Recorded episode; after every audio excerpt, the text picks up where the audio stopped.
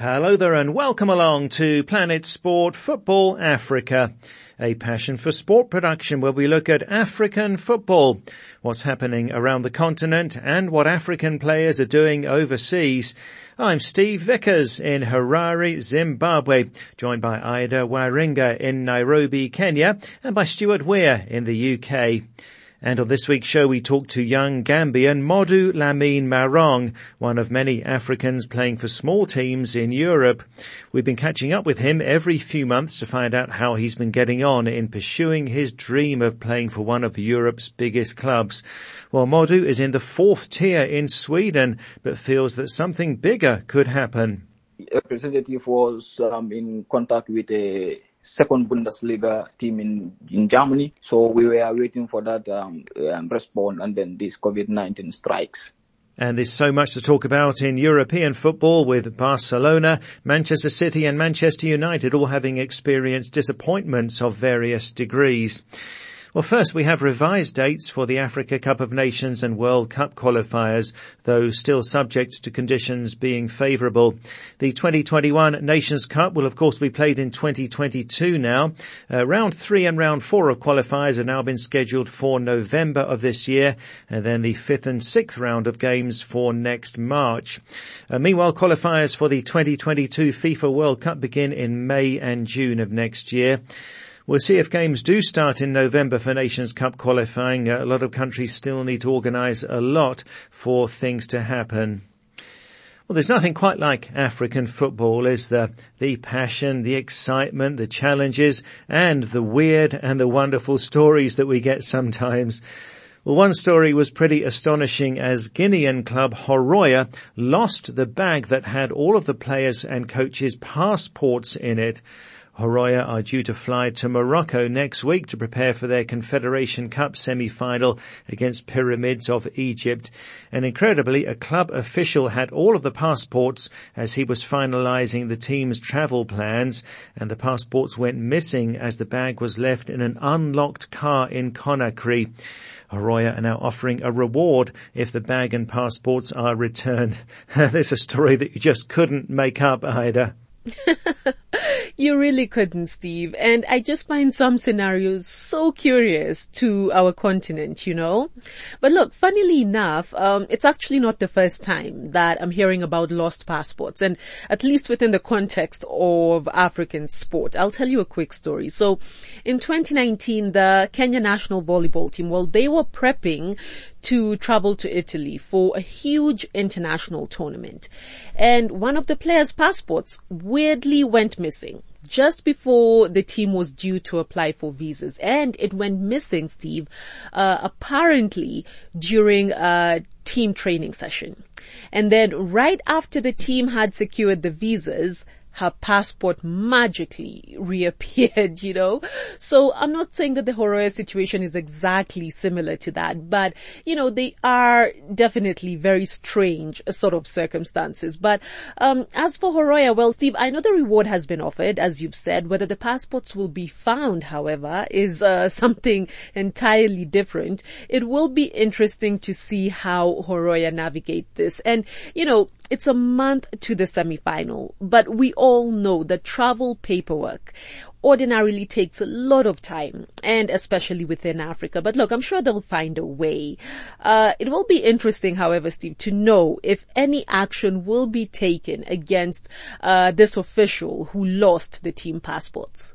Yes, indeed. And to add to that, uh, back in 2013, Zimbabwe national team defender Hardlife Zvirekwi lost his passport on national team duty.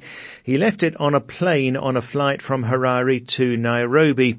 It was found by a man on his way to South Sudan and he kindly took it to the Zimbabwe embassy in South Sudan. A happy ending there. Let's hope it's going to be the same for Horoya.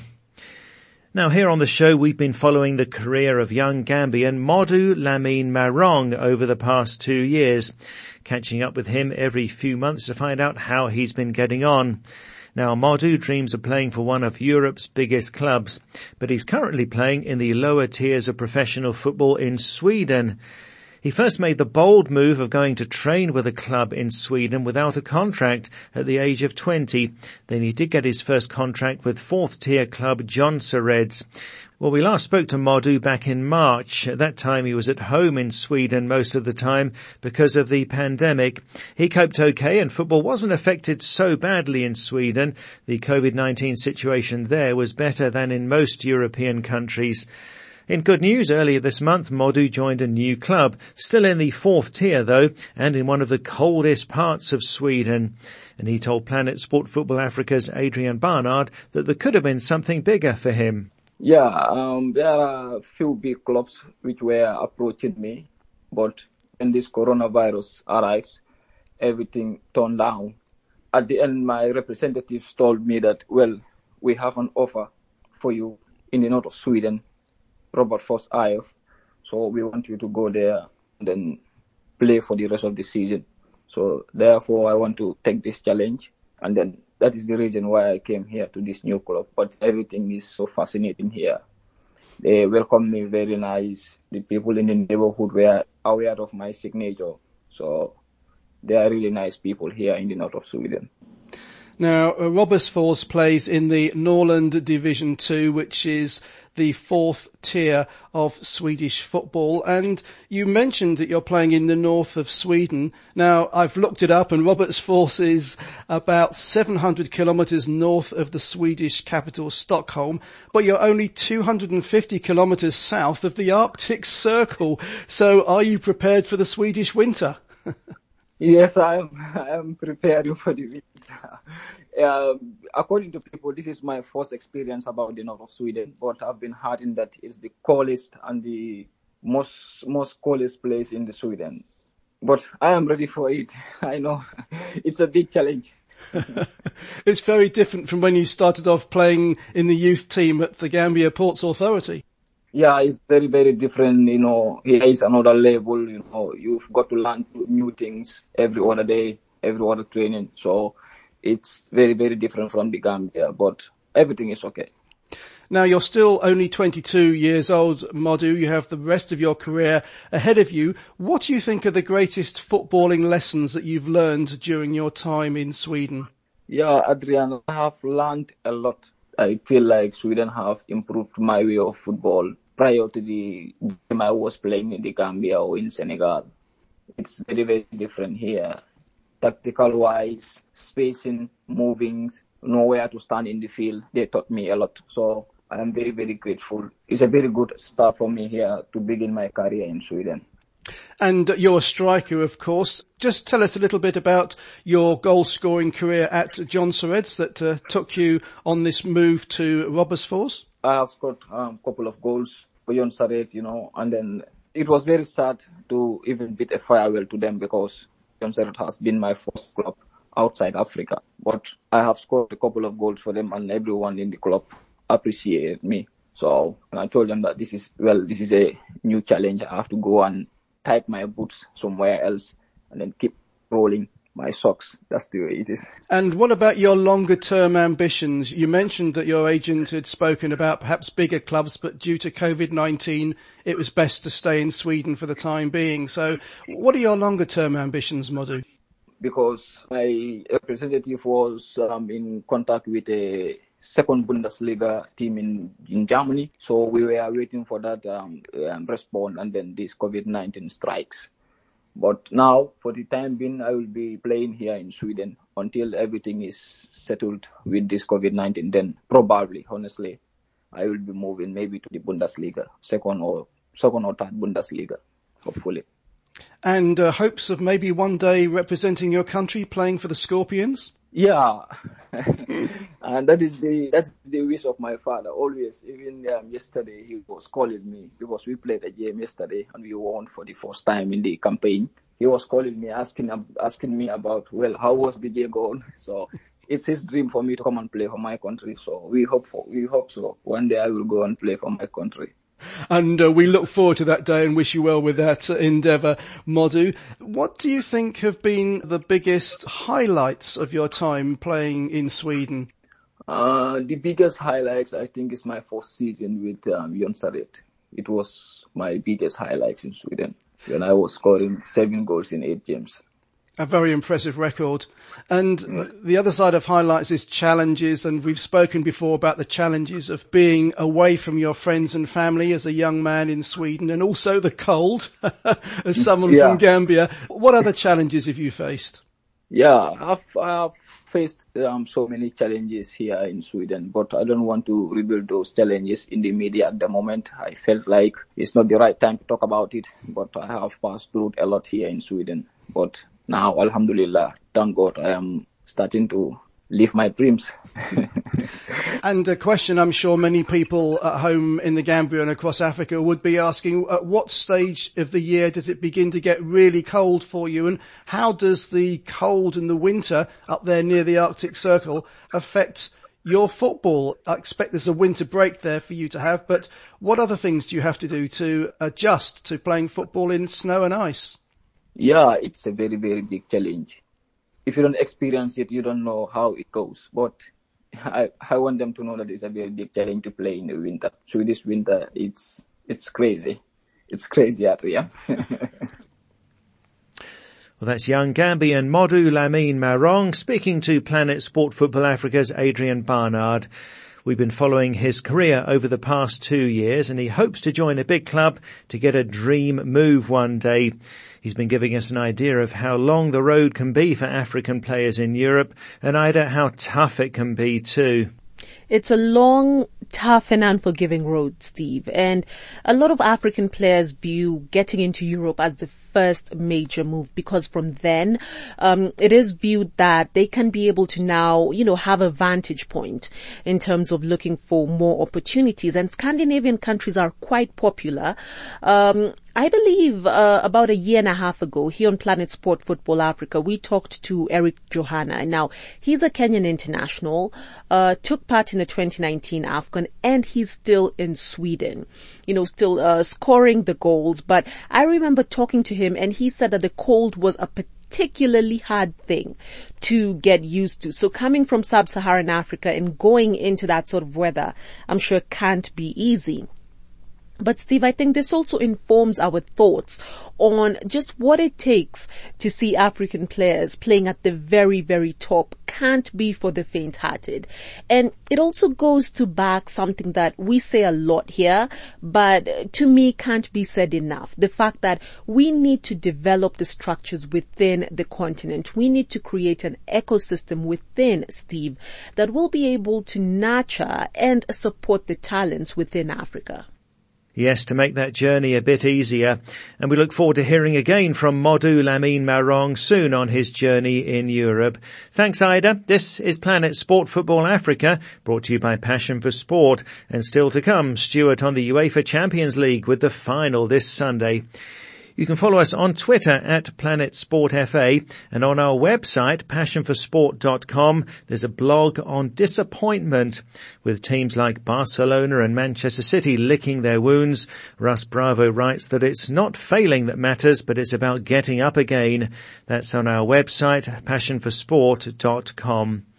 Let's go to social media now. And uh, last week we focused on women's football on the show as CAF launched a women's football strategy, calling it the dawn of a new era for the women's game on the continent. Uh, the plan includes accelerating the growth of the women's game at all levels across Africa. We heard from Morocco where a big project has begun to promote and develop women's football. Uh, the game there is well funded, unlike most African countries. So we asked, do you think that CAF's plans will succeed around the continent and what's needed for the plans to be successful?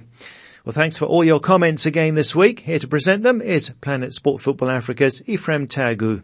Thanks, Steve. And we start today on WhatsApp with Amadou Baji in the Gambia, well, I think it's a splendid move by CAF, says Amadou. What CAF needs to do is to create more funds to promote grassroots football in each nation, and they should cooperate with the government of each nation uh, to be on the forefront in counseling and motivating parents uh, to allow their daughters to play football as a career. I especially hope this will happen in the Gambia, where the government does not support girls football, and most parents don't want their daughters to play football. Kainde in Nigeria is also positive. If they work towards their goal, they will surely succeed, says Kainde. Oms K. Baji in the Gambia says, Yes, this is a good thing for our continent, but I doubt if this can work or happen in all other African countries. Morocco is unlike my own country, the Gambia, where female football and football in general has no motivation. Now there seems to be a theme running through our comments already today, and that while CAF's plan is a good idea, it may not work in practice. And Ifratha Kamanga in Malawi is another who makes this same point. This is the most important issue here in Africa, says Ifratha.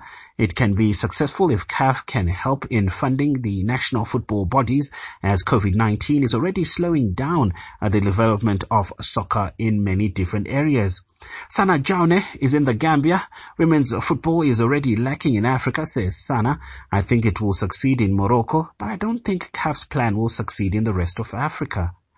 Sylvester, who is also in the Gambia, says, well, all I can say is let's start the implementation and kickstart the women's game and develop it along the way. The idea was already in place, but up to now, it has not been a priority. We need to start at the schools, says Sylvester. To Malawi now, and Gray Mopiha is also cautiously optimistic. Yes, CAF will succeed, says Gray, uh, but what we need is governments in Africa to support women's football. We have great footballers in our continent and they need our support. Nuhum Bagayoko in Italy says, well, I'm very happy to hear the news that Morocco has begun serious plans uh, to promote women's football. Uh, the only thing that CAF should do is to make more investment available across the continent. Uh, Daniel in Ghana also takes a cautious approach. We've seen many instances where major projects have failed and the blame goes undetermined, says Daniel. And we also welcome your voice notes here on Planet Sport Football Africa. And here's Ecclesiastes in Uganda. The Bible that I believe in, it says that a wise man learns from his mistakes, but a wiser one learns from other people's mistakes. So here in Uganda, for example, we are seeing clubs, professional clubs in the Uganda Premier League that come forth before the beginning of each and every season, call upon each and every person who can play football. And if you have the nice touch, you are retained. And before you know it, you are given a jersey number. So unprofessional. What am I trying to say? Let us start this thing from the grassroots. I think it's uh, learning from uh, the mistakes that CAF or different federations on the continent of Africa that they have done in men's football and we try not to make them in the women's football. Uh, so Ecclesiastes is saying that women's football in Africa should learn the lessons from the men's game, both good practices and mistakes to avoid for the game to develop well. But not everyone is so positive and Mohammed Turai in the Gambia doesn't believe that CAF's plans will work. To my observations, says Mohammed, some African organizations are not very honest even corrupt. So it is very difficult to see development funds rain down in Africa. Women's football needs funds, but they may not receive what they need due to corruption. And in Zambia, Mwenda Zambwe also has concerns. I feel CAF are in too much of a hurry for this, says Mwenda. In Africa, there are very few countries that are deeply involved in women football. Here in Zambia, women's football is just in the capital city, Lusaka, and in the Copper Belt. The rest of the country isn't being taken care of or considered on grassroots level. This may not be just Zambia. Let's think of those nations that have completely no structures. Let CAF start from there, from the grassroots first, says Mwenda. And Vin Asha D. Pakamwa in Malawi agrees we need to start at grassroots level, otherwise the plan won't succeed, says Vin. And finally, here's a Bolong Baji in the Gambia. For women's football to develop in Africa, says Bolong, nations must invest with the little resources they claim to have and the federations must ensure that women are given healthy contracts. They should also work to close the wage differential between the women's and the men's game and look after players after retirement because of the lack of equality on the side of earnings. Uh, so, Steve, I think it's fair to say uh, that among our correspondents this week, CAF's plans have received a cautious welcome. I guess we'll have to wait and see. Yeah, sure. Thanks, uh, Ephraim. That's uh, Ephraim Tagu. Thanks to everybody who contributed. Next here on Planet Sport Football Africa, brought to you by Passion for Sport, to our European football expert, Stuart Weir in the UK. Well, what amazing action in the UEFA Champions League and so much to talk about with Bayern Munich playing Paris Saint-Germain in the final on Sunday in Portugal. Where shall we start? Has to be with that quarter final with Bayern Munich beating Barcelona 8-2. It was simply staggering. Uh, so is this the end of this uh, current Barca side as we know it, Stuart? Well, Steve, if at the start of the season you had predicted four semi-finals in the Champions League with two teams from France and two from Germany, I think a lot of people would have laughed at you. But that's what happened, and it does seem appropriate that it's a team from Germany, Bayern, against a team from France, PSG in the final. And just before we move on, a fascinating statistic is that three of the four teams in the semi-finals have a German coach. Hansi Flick at Bayern, Julian Nagelsmann at Leipzig, Thomas Tuchel at PSG, and when you add Jurgen Klopp to the list, it does point to a certain dominance of German coaches in the top European clubs. I think this is effectively the end of the Barcelona team that we have known and loved, but it's been coming for a while. Now it's five years since Xavi left and two years since Andres Iniesta moved on. And the problem is that the core of that great Barcelona team has simply been allowed to grow old together. Jordi Alba is 31, Gerard Piqué 33, Rakitic 32, Vidal 33, Messi 33, Suarez 33, and Sergio Busquets 32. And the replacements they've bought have not been entirely successful. Antoine Griezmann signed last summer for $140 million but he was only a sub against Bayern.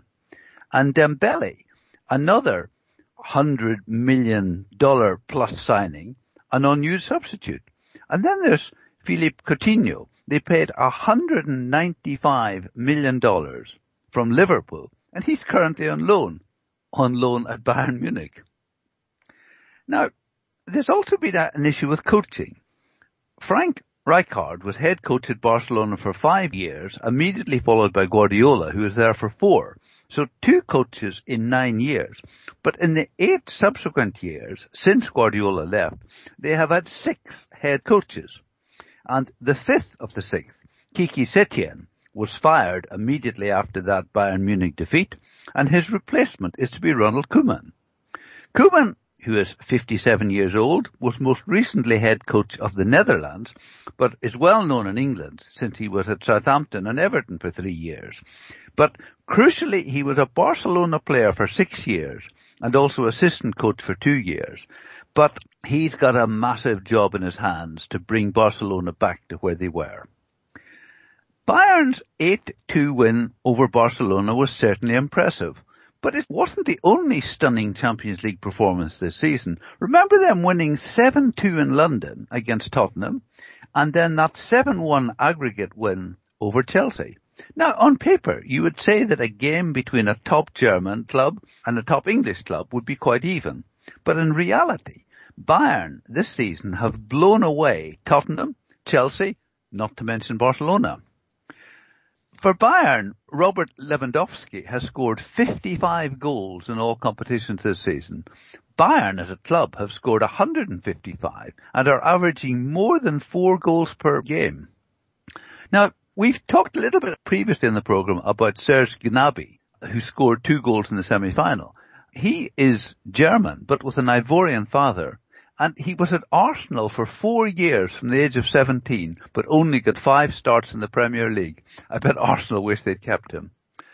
PSG are owned by the Qatar Sports Investment Company, effectively the Qatari ruling family. And they have two African players, Idrissa Gana Gueye from Senegal, who again is well known in the Premier League, playing for Everton and Villa, and Eric Choupo-Moting, that Cameroonian who played, believe it or not, for Stoke City in England. So I think this will be a fascinating game. Bayern are probably the favourites, but PSG have Neymar, Mbappe and a lot of firepower, so it could be closer than we expect. Yeah, indeed. I think it's going to be a great final. And uh, Stuart, there was a huge shock with Lyon beating Manchester City in the quarter-finals. Uh, City have the players, they have the manager in Pep Guardiola, uh, but Pep has overseen three consecutive quarter-final exits now. Uh, why? A City falling short in Europe? Now, Steve, Pep Guardiola was asked the same question. He said he didn't know the answer, so I'm not quite sure how I'm supposed to know. I mean, you could say that Raheem Sterling missed an open goal, that Ederson was badly at fault with one of the Lyon goals, and that VAR was not kind to City. But that's not a full explanation. City are a much better team than Lyon, and they should have gone out and beaten them. Guardiola, for some reason, changed his formation totally, apparently to counter perceived threats by Lyon. But would he not have been better to have used the familiar formation, which was good enough to beat Real Madrid home and away in the previous round? I also thought his team selection a little strange, with neither Bernardo Silva nor Phil Foden getting any part in the game, and Riyad Mahrez only coming on as a mid-second half sub. But I think on this occasion, Guardiola has to accept a significant amount of the blame for all his experience and expertise as a coach, and for all the spending City have made. They look to be going backwards. I mean, I've said previously that I think they look the best team in England on their day, but they've got to be able to do it consistently and not lose games to teams they should beat comfortably. Yes, sure. And there was disappointment for Manchester United too, losing to Sevilla in the Europa League semi-finals. Uh, what's your assessment of Man United's season, Stuart? Well, Manchester United finished the season in third place in the Premier League, also reaching the semi-finals of the FA Cup, the EFL Cup and the Europa League. So that really has to go down as a successful season, particularly when you recall that at the end of February, United were in seventh place in the league table and seemingly with very little hope of making the Champions League. You could add that in the Europa semi-final, they were the better team, missed enough chances to kill the game off and conceded two sloppy goals. But on the other hand, their league record of 18 wins, 12 draws and 8 defeats left them with 66 points, and that's 15 points behind Manchester City, and a staggering 33 points behind Liverpool. In fact, it was a strange season where 66 points was enough to get you third place. Because United also had 66 points the previous season and finished sixth. And in fact, only once since Alex Ferguson retired have united succession of managers collected less than 66 points. So you could argue that they were a little fortunate to get third place. There have been several big pluses for Manchester United this season. The emergence of Mason Greenwood, who scored 18 goals this season, one for each year of his young life. Anthony Martial has had his best season ever, scoring 22 goals. Bruno Fernandes has proved an excellent signing. But, on the other hand, David De Gea has had his worst season in years, and despite the addition of Harry Maguire, the Manchester United defence never looks totally secure. And then there's Paul Pogba. Is he one of the best midfield players in the world, or someone who strolls around in midfield, usually passing the ball backwards? I think that if Manchester United are to make any impact on next year's Champions League, and close the gap on City and Liverpool, they need to add three or four top quality players to the squad. It was a good season for United, but they need significant improvement to come close to the elite in Europe. Yes, sure. It's a big gap between Manchester United and the likes of Liverpool, Bayern Munich and Paris Saint-Germain. Thanks, Stuart. On social media this week, we're asking, what do you think is the best plan for Barcelona after that 8-2 loss to Bayern Munich in the quarter-finals? Is this the end of this Barcelona team? Should they offload their older players? Should Lionel Messi go? What about the reports last week that they might try to bring Cristiano Ronaldo to the club to play alongside Messi? What do you think is the best plan for Barca? You can go to our Facebook page and post a comment there. That's Planet Sport Football Africa. Or send us a WhatsApp to plus four four seven nine double five two three two seven eight zero. That's plus four four seven nine double five two three two seven eight zero. Well, that's it for the show for this week. So from me, Steve Vickers and Ephraim Tagu in Harare, Ida Waringa in Nairobi and Stuart Weir in the UK, thanks a lot for listening and Planet Sport Football Africa is a passion for sport production.